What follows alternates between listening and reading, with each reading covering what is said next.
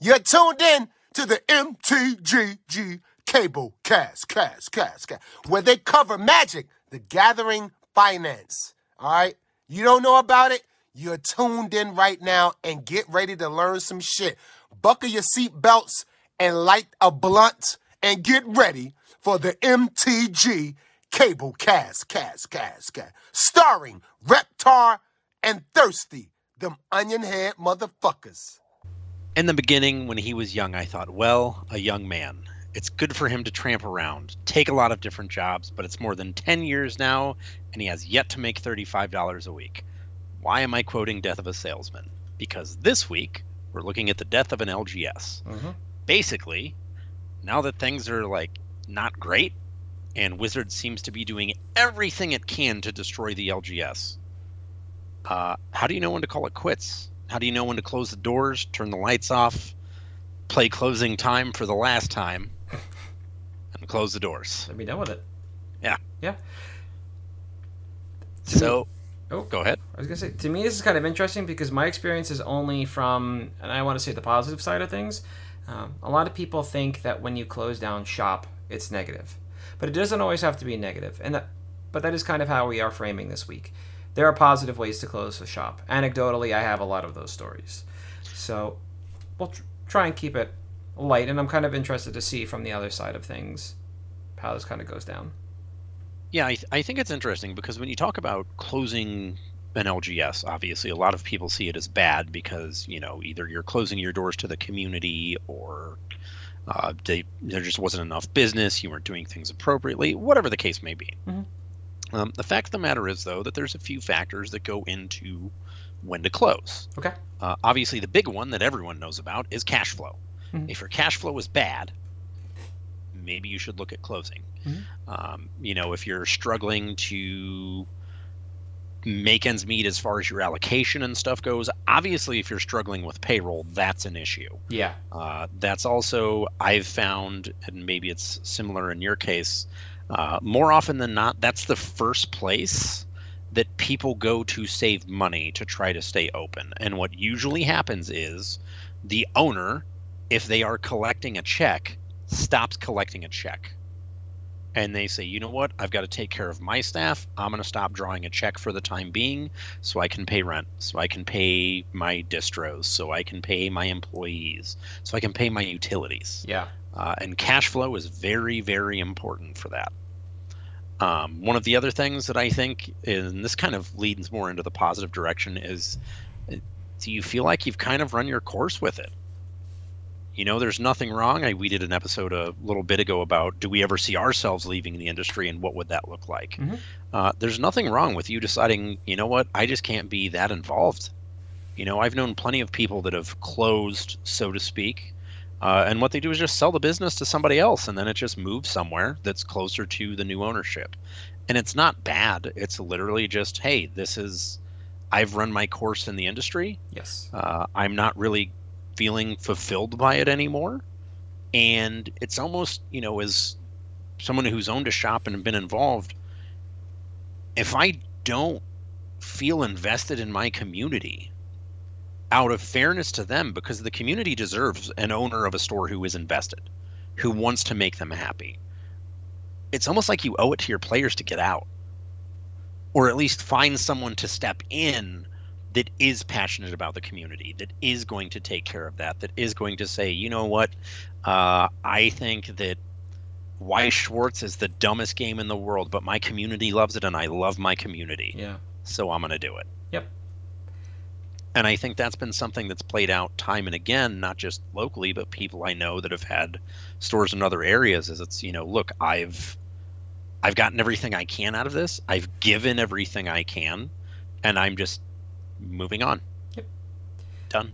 Yeah. Uh, anecdotally, I've seen uh, almost every aspect of what you talked about occur, but it never led to um, a full LGS shutdown. What had happened? What happened in one example was the shedding of an entire vertical, Okay. Uh, yeah. and the payroll that came with that allowed them to refactor the business and continue to operate at profit and eventually bring other people on to better serve the new verticals that are better serving their community. And so it worked out for them at the expense of one employee and a small aspect of their business overall. Much maligned at the time, but in the interim, other businesses have come in to offer that same vertical. And while that has created a little bit of ire and a fracture in the player base, overall it turned out to be pretty good because it allows multiple LGSs in the area to survive at kind of an unequal footing. Uh, I have seen somebody run their course in the industry. They sold, uh, they and their business partner sold their entire LGS. They were not asked to sign a non compete, so six months to a year later, they reopened with the shop that they wanted to, which is much more of a pop culture style shop. And when that hit a threshold, I believe either one or both sold out again. And now one is doing what they want, which is being a road warrior they are independent in the industry, but they get to travel, which is really what they wanted to. So they stepped away successfully from two businesses to find what they wanted to do, which was really no longer serve a community or a group of people, but rather an ask, sate a desire in their own lives. Uh, I don't know if their business partner still maintains uh, the pop culture shop or not, but that's that was that story the the closing of an LGS, like I said, is not really something that I have been able to experience, but I, I have seen it. There was a shop here that started as primarily an eBay business, decided to open a physical shop, always seemed like it was on the verge of closing, but primarily did its business online. I just wanted to give it locals another place to shop. And then during COVID, when they could no longer hold events and the large company that was next door went remote and they lost foot traffic, they decided to quietly close and return to their online business because there was no community to serve. And if the community needed to be served, another LGS had popped up that could serve that community. And so for me, this has never really been that impactful. Yeah, I think one of the biggest things is uh, this used to be a much bigger issue years ago mm-hmm. when you had maybe one or two LGSs in your town and that was it. Yes. Uh, I don't think that's really, you know, been a thing as much because there's so many LGSs out there now because mm-hmm. there's so many people involved that it makes it a lot easier to say, hey, you know what? Uh, I can just go to this other place. You know, it's not the worst thing in the world. Mm-hmm. I'll just go somewhere else. Yeah. And that's fine. And I think that's been something that you've kind of seen pop up is now with the prevalence of LGSs everywhere, it does two things. One, it makes it a lot easier for your players because they have choices. Yes. Two, it does make it a lot harder for an LGS because there's way more competition, mm-hmm. which lends itself to the first type of closure I talked about, which was basically your cash flow is not there. Um, and I think, you know, timing is very important for that, right? If I open a store in August of 2020, probably not open anymore. Oh yeah, that's when uh, we were finalizing a contract and looking to. That's right. Build, rather modify the space because it was there for a spa, so it had a weird like sink. So I, I can't remember that detail, but yeah, I we were like almost under contract for the space, getting ready to sign the paperwork necessary to get contractors in, and then like COVID COVID struck a couple months later, and luckily, like that kind of pulled the rug out from underneath us in a very convenient way because we'd only dropped the money for the business license, and everything needed to move forward. So it was only a couple hundred bucks, and we look back on it and we think of that as kind of a saving grace because only one person would have been able to pull a salary at the time so that would have been one person at the shop and this is going to be on a college campus. So even though we expected money to be flowing in, even at the beginning, only one person would have been able to draw a salary. Yeah. That was just the expectation, and that puts a lot of stress on one person to just kind of get things up and running. And that's one of the issues that leads to the, you know, oh, well, I'm going to stop taking pay now. Because mm-hmm. if someone realizes, man, I can't do this alone, I have to bring someone else on, uh, most people as the owner would be like, you know what, uh, man, I I got I got to cut my pay because I, I can't not have this person working 40 hours a week. Yeah.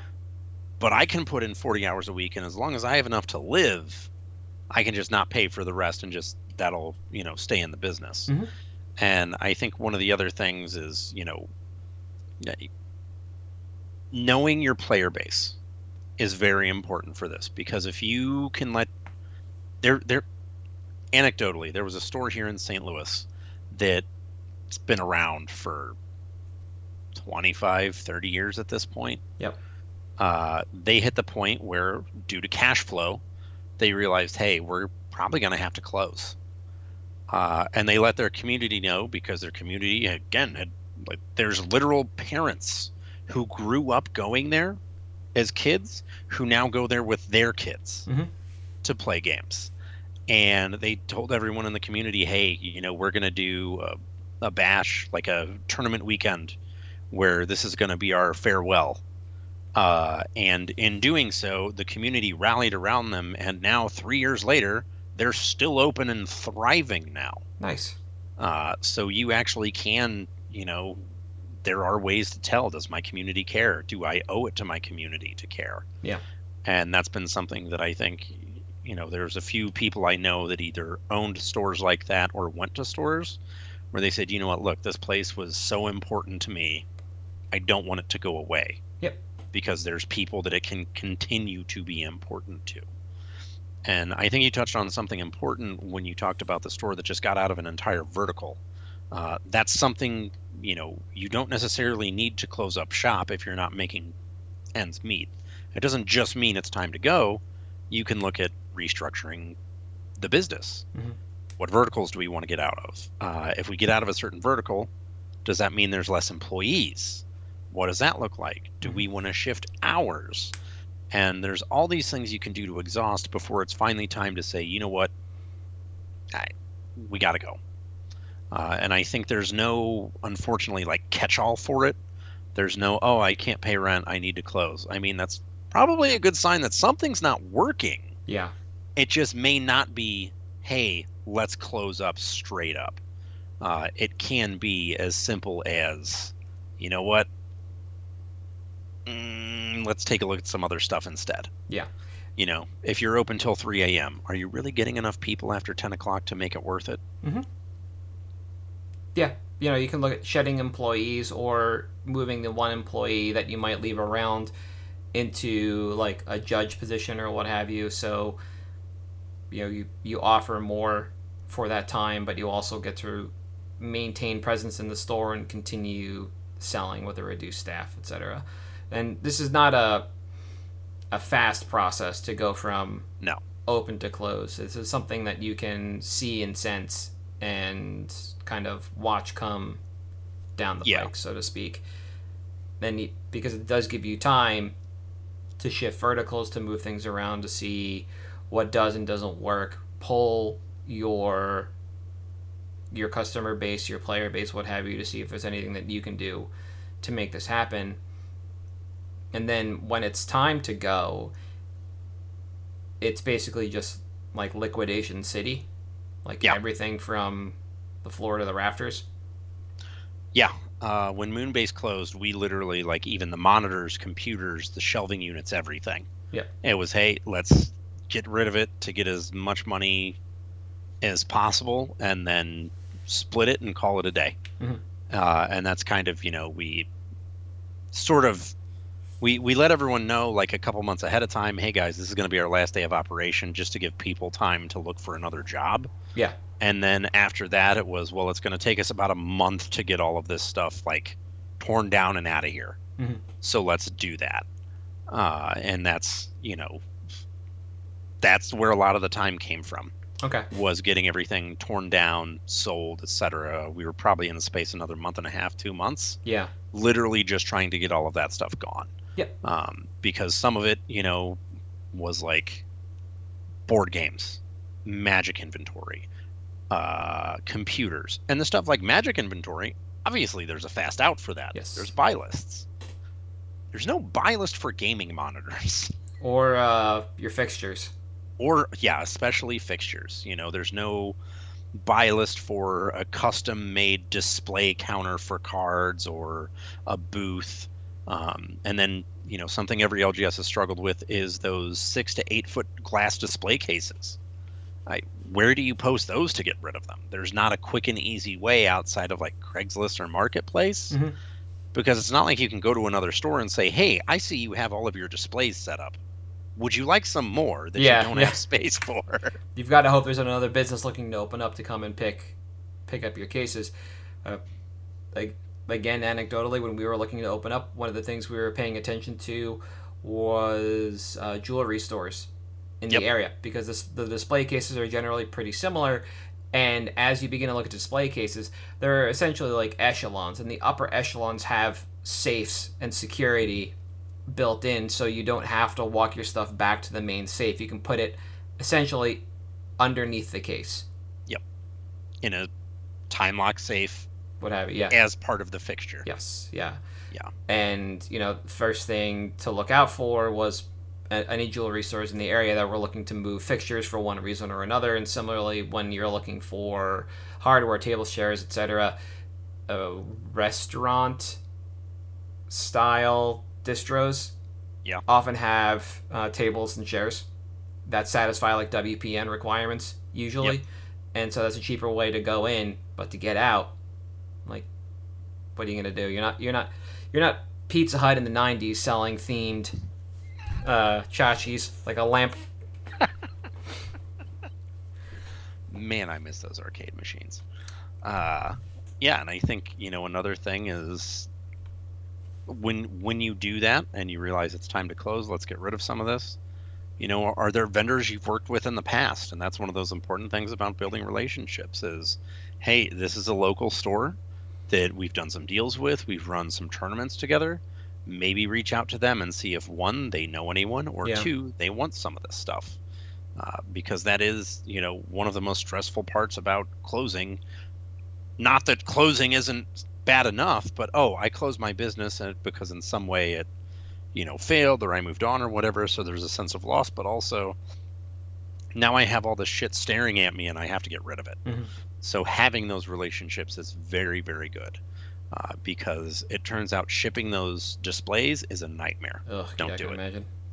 One of the things I'm I, I'm curious to know about. You mentioned like the the going out bash is when you're timing this, you're timing the the step back. You you have to let your players know. Your community can continue to, to filter in, but if you're going to downsize or you know right size, leave the industry, what have you, your players will go play somewhere else.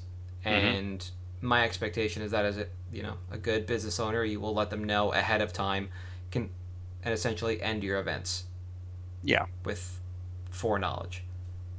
Yeah, uh, and usually like a month or two ahead of time is you know good. Uh, that I've seen people do is about a month ahead of time. They'll let people know, hey, this is what we're you know will be our last day is this day. Yeah, Uh, we'll be running X Y Z event. What usually happens is your players will probably start to go somewhere else before that last day. Yep. But they will absolutely be back the last day. And the reason they're going to go somewhere else is like, look, I can't spend my store credit if you're closed. So why would I play here and earn store credit Yeah. or whatever? Mhm. Um, so I, I think you'll see that. But yeah, the the good ones do. They come back for the last day. They come back to say bye, not just to their friends and the staff, but to the space. Mhm. Uh, but I think, like you said, having that foreknowledge is important because you can't just drop it on them three days ahead of time Yeah. people may be out of town or whatever something but you know giving them enough lead time to have a good send off for the community as well as the store itself i think is really really important. Um, once you do decide it is time. And again it's something that you may you know if cash flow is the issue you may not be able to have good prize support. But anything you can do for the community is better than Nothing. because you know at the end of the day correct me if i'm wrong here uh, you don't open an lgs to make money because you're gonna make shit Yeah. uh, you, you open it because you love it Mhm. and because you love the community and you love the industry and if You, you, you want to offer something.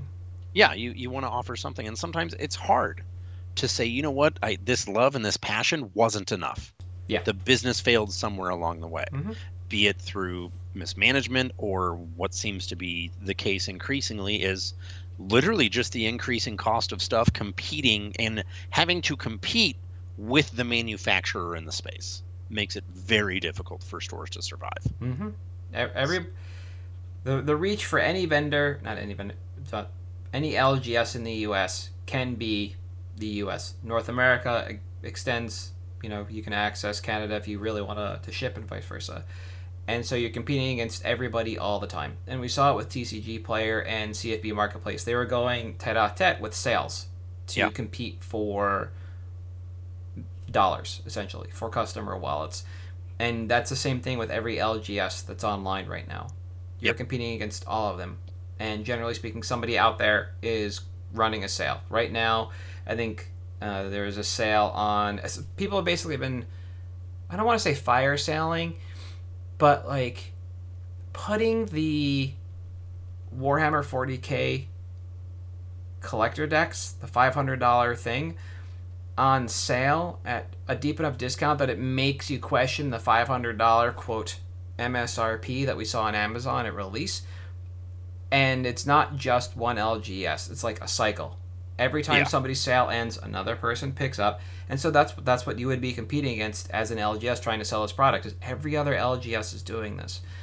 So it makes it difficult for you to attempt to work just locally when nationally you're getting you could be getting blown out by other LGSs and the the OEM. Yeah. On via Amazon.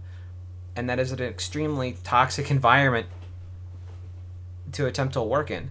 It's impressive that people still support sealed at the LGS level when you can buy it so cheaply elsewhere instead of just singles, but people that like coming down to the LGS that enjoy the LGS that want to support the LGS are the ones that you said will come back on the last day. They're the people that you can count on. They are your your comic subscriptions essentially. But you have to be aware of that. You can't just be stagnant. We've talked about this a number of times recently. That is Yeah. kind of setting yourself up for failure if you remain stagnant and, and unwilling to compete. But at the same time, competing shrinks your profit margin because everybody else is searching for the same razor thin margin. Yeah. With national reach because why not condense everything down into the eBay marketplace? Why not and it's it it is getting increasingly difficult especially if you're going to if you want to make money on sealed product it almost seems like you need to be in the walmart margin model where you're just doing insane volume and making 3 to 4% Yeah. more. that's just not a good spot for an lgs i feel like maybe that's wrong but Well, I, if your locals either have deep pockets or you have enough locals to buy that sealed or you're willing to compete online for those margins, yeah, absolutely. yeah Uh, competing online for a sealed product seems like a fool's errand right now, but yeah that is what it is. Uh, like Baldur's Gate sealed is starting to dry up. That is becoming increasingly expensive, despite the EV on the set being all Bad. in on Ancient Copper Dragon and like five Yeah. other cards. Yep. Yep. Like trying to resell that is. I mean, now it it might be profitable as it dries up and you can move it for more. But at the time, you were competing against everybody else to bargain bin sell it. Star City right now is selling Streets of New Capenna at 80 a box, which is roughly it's $10 less than they were selling it. That's a sale. Yeah. But it's about 10% over the EV on the set. horrible. Yeah. Like that's not a margin you can rely on as an LGS if you're just saddled with these boxes. You can't Yeah. compete with Star City, who's going to make that Walmart margin when you need to start at 10% just to make your overhead back on what you spent and the employees to essentially bring it into your system and then ship it. Very, very difficult. As far as the like the life cycle go, goes on the way out, you know, you're you're closing down shop. Do you just kind of let your sellable inventory churn in store as people kind of straggle in? You know, like this week is X percent off, next week is Y percent, or would you look to kind of fire sale as much as you could to either another LGS or what you mentioned, a buy list? So I think there's a couple ways you can do it, and I think one of the important things is, uh, what are you more concerned with? Mhm. And by that I mean, are you more concerned with, am I taking care of my community, or are you more concerned with, I am alleviating some of the impending debt? And I think that's important. Uh, and it's there's no Okay. right answer all around. Uh, for example, with Moonbase, there was one guy that had like four figures in store credit. He was literally the first person we told because we said, "Hey, look, this is going to be a thing. You have the most store credit, which you earned not from one event, but from playing like every event. Mhm. We want to make sure you're taken care of. So come on up, spend your store credit. This is what the discount is going to be. We're going to go public with it on Saturday. If you can come in before then, we'll get you taken care of. Yep. Uh, and that was, you know, an in store because the debt wasn't the concern. It was making sure we took care of the community. Mhm. Uh, if it's, you know, look, I need to get money. Do you need the money quick? Because then it's buy list. Or you do need the maximum amount of money because then it's in store slash TCG turn. Yeah. And Okay. I think that's really where that distinction comes in is you have to decide which of these is actually important to me. Mhm. Uh, is this is it more important to take care of the community or is it more important for me to basically cover my ass Yep. and make sure that money is there Yeah. when people come to collect. Okay. So That that makes sense. The the experience that I have with an inventory sale is from the vendor perspective where we bought out another vendor and that deal took months because logistics were involved. We Yeah. bought out a vendor that was looking to exit the industry. They were in the Southwest, the American Southwest, and on the buy, it was over a mil. Like that's what we paid. Uh, not too much over, but somewhere a little over north of a mil, and we had to pallet ship back all of the the singles inventory, and it took months to go through it and inventory it and put it into the system, and it wasn't like piddly inventory, it was stuff like Chinese fifth ed with the symbol. oh Chinese fifth head is the best. So yeah, so we had like the dark writs and stuff.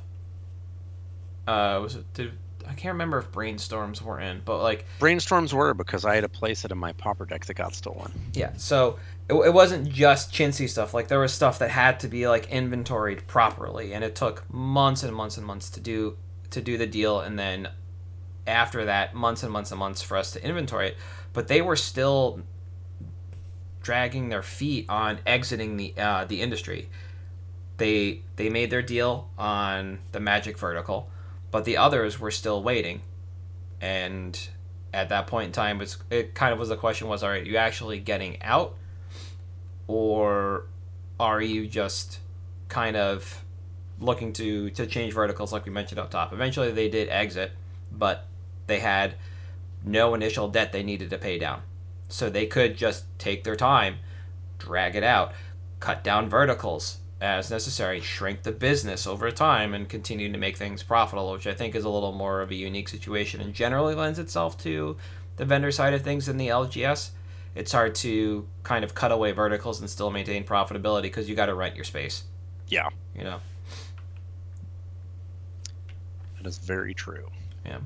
So, anything else that you can think of for this kind of process? Like the there were some flagship mar- markers we talked about up top to let you know, like, hey, you're on your way out. Yeah. Uh, not really anything else I can think of now. Okay, you ready for picks then? Let's do it. Right. Um, I think you went first last time, right? I did, yes. All right, so I'll go Yep. first this time.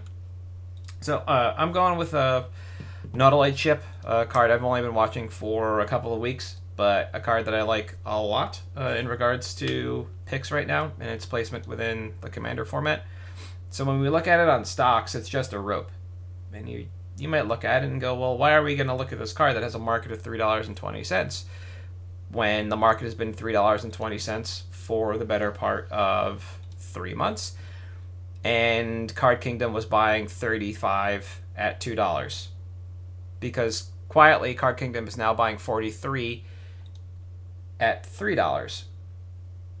Little Littlest now as of recording, it's about uh two fifty. Credits at three twenty five. Okay, well, what about what's going on TCG Player? Well, when we look at TCG Player, there's immediate arbitrage opportunity if you can buy at quantity, and there will be in the, ne- in the next coming weeks. It's like, okay, so we're looking at a card that has a very narrow delta between buy list price and current market price.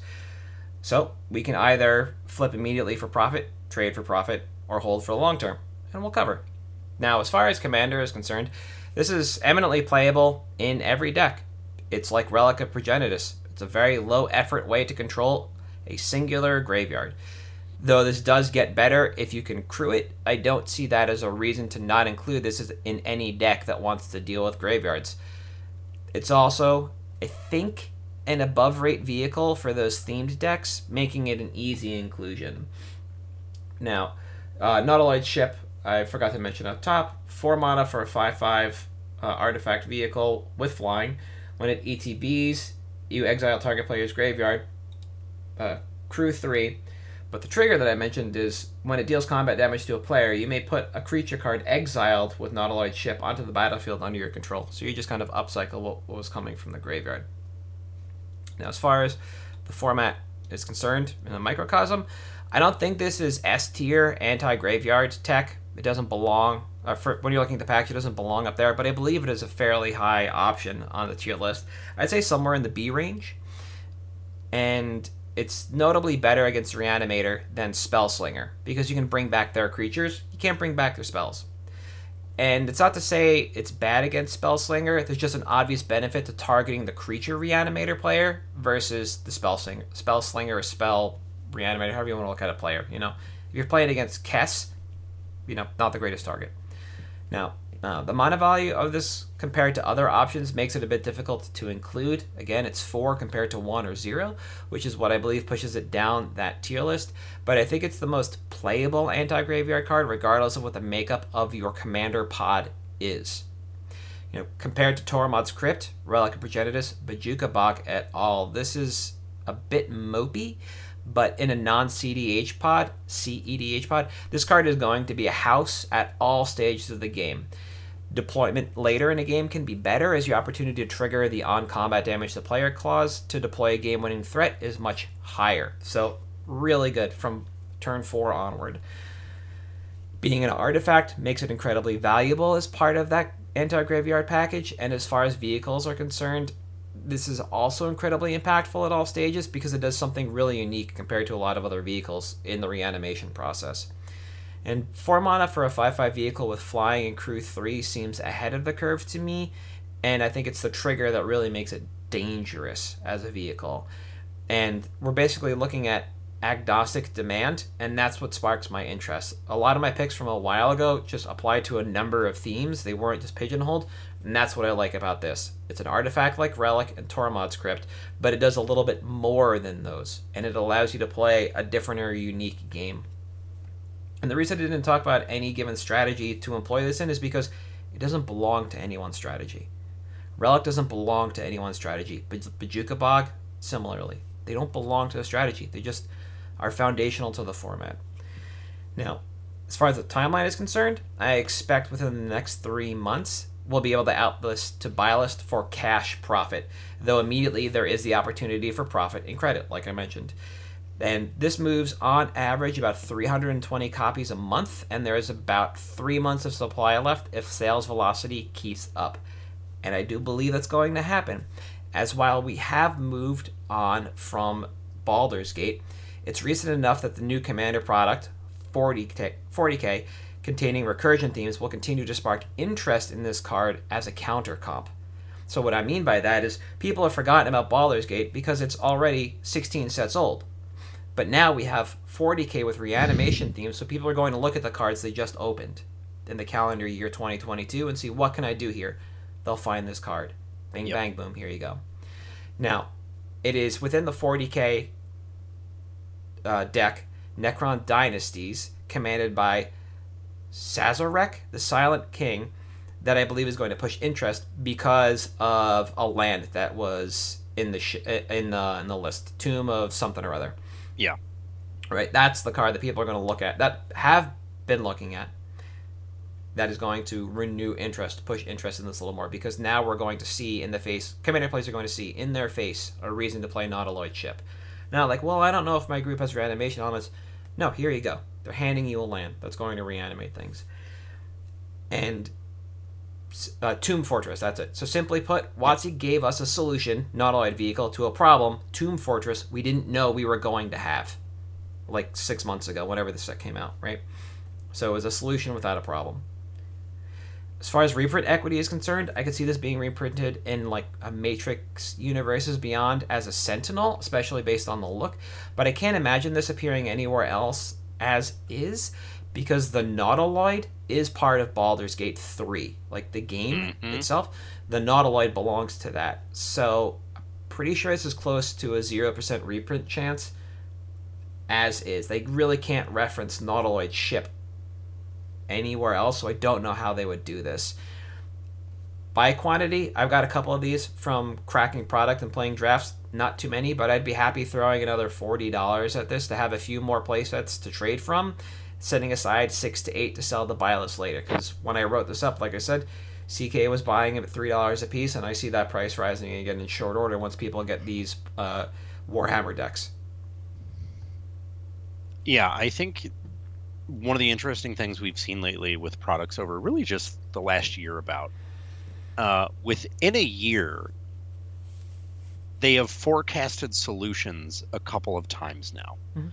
Uh, I think Nautiloid ship is just it fits such a good battle cruiser mentality. I mean, it it literally is a battle cruiser for one. Yeah. Uh, and for two, it's very efficient to crew. It's color agnostic. It goes in everything and provides a way for any deck to interact with a graveyard in a way it may not be able to, you know. Yeah. And obviously relic, crypt, all that does too. But this one also gives you a clock and a way to reanimate Yes. which I think is huge upside. Uh, I actually bought ten of the borderless while you were literally just explaining why the card was good, um, because I realized I don't have any yet, Yeah. and I think. To me, one of the big draws to this is not only how battle cruiser is, but like you touched on, the reprint equity on this is so, so low Yeah. that I don't know when we're going to get it outside of Baldur's Gate or a secret lair. But unless they're doing like a D&D secret lair, I don't really think they'd do it. And if they did that, I feel like they'd probably do stuff like Minsc and Drizzt and stuff like that that's way more iconic for Dungeons and Dragons than the Nautiloid ship, Mhm. which didn't exist until Baldur's Gate 3 and I guess they kind of touched on it in Spelljammer that just released, but I really don't think there's any reason they would go to the Nautiloid ship in a secret lair. Yeah, uh, they they want to do interesting things with the vehicles. We just got Unlicensed Hearse, which is the constructed solution to graveyard problems, and this is the Commander solution to Yep. graveyard problems. Uh, for for what it's worth, the population in Commander is criminally low, and I think it's just a matter of time before either decks get submitted with this card, and so more people see it, or like I said, there's that rush to binders after people sit down and either look at their 40k decks and say, okay, I need X, Y, and Z to upgrade my deck, or they play in pod and they realize that Tomb Fortress is a very real card. They're going to see it outside of that deck, and they need a decent solution, and they're going to pour back through their binders. I think recency bias in this case is actually going to serve us pretty well, and once it begins to kick off, you know, sales velo is decent. I think it'll uptick, and then we'll just kind of take off to the moon. Like right Yeah. now, it is like super super super mopey on rec and basically only goes with like Baldur's Gate generals and then some vehicle hoo ha. That I think is quite unimpressive right now, but it's just a matter of time. Truly. You, on the other hand, are pantsless. Uh, yeah, speaking of color agnostic ways to deal with things colors may not have access to, uh, we are going for Karn Liberated, so named because he is Magic's most well known nudist. Uh, so, last week I picked Scapeshift because Scapeshift does a very good job of preying on the Omnath decks. I expect once some more modern events happen, you'll see Scapeshift start to overtake the meta. You know what does a really good job of killing Scapeshift? Tron. Tron loves Karn Liberated. I love Karn Liberated in EDH, where if you check a EDH rec, it's in 1% of decks, which is insane. Uh, this card is a way to deal with any problem permanent, any problem permanent type mm-hmm. that you don't have access to. One of the other interesting things about this is if you look in the stock graph, this is literally the lowest price this card has had since 2013. Almost literally 10 years ago for the new Phyrexia version. That yeah. is absurd. And we're just coming off of the Double Masters. Well, I guess it was the original Double Masters was the last reprint. Uh, the one that had the original art and then the Teden art that looks no offense, very Mark, confused. Kind of ridiculous. Yeah, it's he's very confused. Um, I don't think we'll get this reprinted in Brothers War. It's in the list for this set, so I don't think so. For DMU, yeah. it was added to the list. I don't think we're gonna get it in. Yeah, I don't. I don't think we'll get it after that. And as we've seen, the list generally is not enough quantity to actually impact the price of the card. Yeah, yeah. It, it's just not. Um, timeline wise, that's where it gets a little bit interesting because it kind of depends on what happens in 2023 with organized play. Uh, we know we kind of have a pro tour, we kind of have Nats, whatever you want to call it, mm-hmm. uh, but we don't know what organized play is going to look like after that. Now, if for some reason we find out we're getting modern events, yeah, I think this card explodes back up to the customary thirty to forty-five dollar price point. Uh, now, the interesting thing about this price as well is, as recently as May last year, its current low would have been buy list. Uh, when it was 30 $35, dollars mm-hmm. $20 was buy list for it all day. Uh, looking at the price chart, it seems like the price dips, and then usually within six months to a year, we go back up. Well, we've been on a steady downtrend since about this time last year, but without organized play, I think it stays steady. Mm-hmm. So I'd be expecting a turnaround of about nine, nine-ish months on this. So it is a little bit longer. Now, quantity-wise, I mean it's twenty bucks. So really, you could go for the EDH set uh, most of the Tron lists I know now are running about two to three because there's other Planeswalker options, obviously. So, you know what? Maybe you only need six to eight. Uh, either way, I think that worst case scenario, if this is something you trade out, it's very unlikely you lose money at this point. Uh, this card is a way to answer everything in EDH. Yeah. And I think that this may be a case of, because frankly, the representation on EDHREC does not back up even a $20 price point for as often as this card has been printed, for as few events as are happening now in Tron or in paper. But somehow this price has maintained. To me, that says this may actually be a card carried by the Invisibles. Because I don't know where else the demand is coming from. Unless there's a ton of Karn decks that are out there that just aren't registered on EDHREC, which obviously could be the case. Yeah. But you'd think that out of 1.5 million decks, more than 10,000 would have it in there. Mm-hmm. But uh, right now, we're at an all time low for a card that has massive utility, has a massive tournament pedigree, and has an established archetype that probably isn't going anywhere anytime soon. Uh, so I think this is very, very good to invest in for the mid to long term, being in that six to nine month window. Yep. I, uh, the three things I want to bring up are one, you need this to play Karn Tribal in Commander, absolutely. Uh, two is that I think Karn Lib, much like Patriarch's Bidding, when I discussed that, is removed from EDH rec because of the price point it carried, which will move which will bring me to my third point. But that is going to kind of relate as to why this is low pop on rec. People just could not afford this. Didn't want to spend the between uh, fifty and a hundred, almost a hundred dollars that this one planeswalker was. So they just didn't.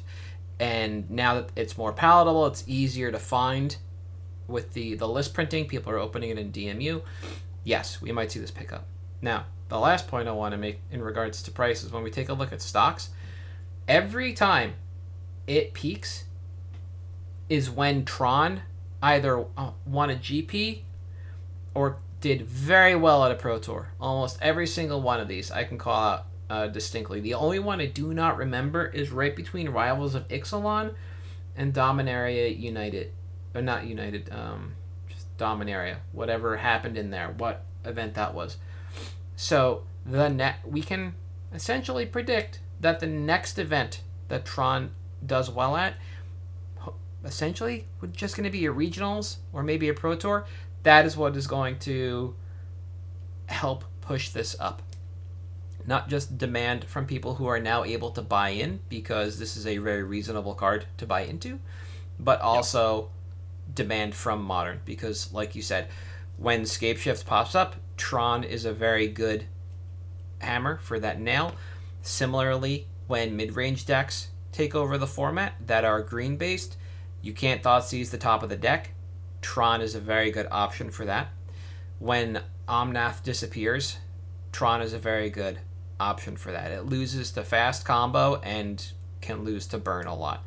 Outside of that, there's Tron is definitely a, a, a, natural predator for a part of the modern format that just got pushed out right now. Yep.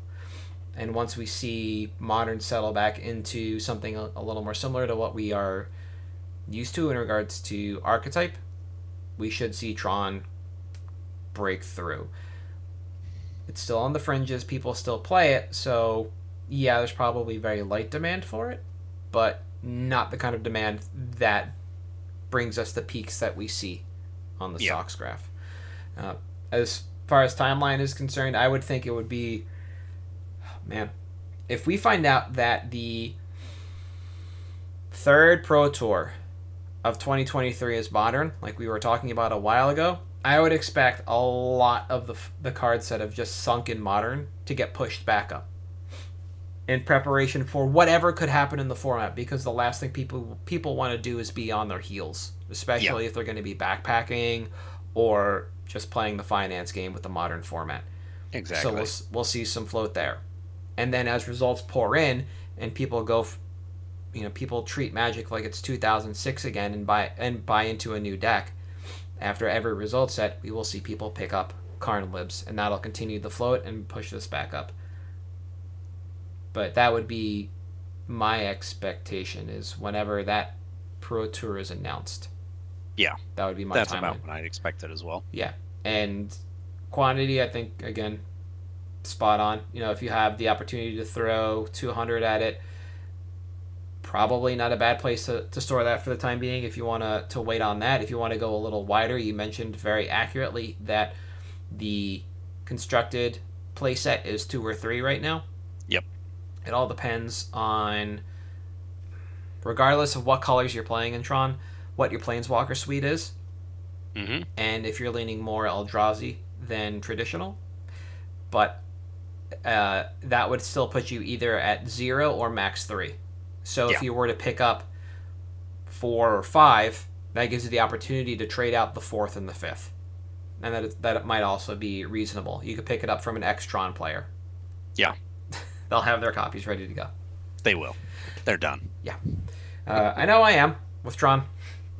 I, I, I love the deck dearly. I have my Japanese Chronicles lands Yeah. that people hate, but I am I'm off that.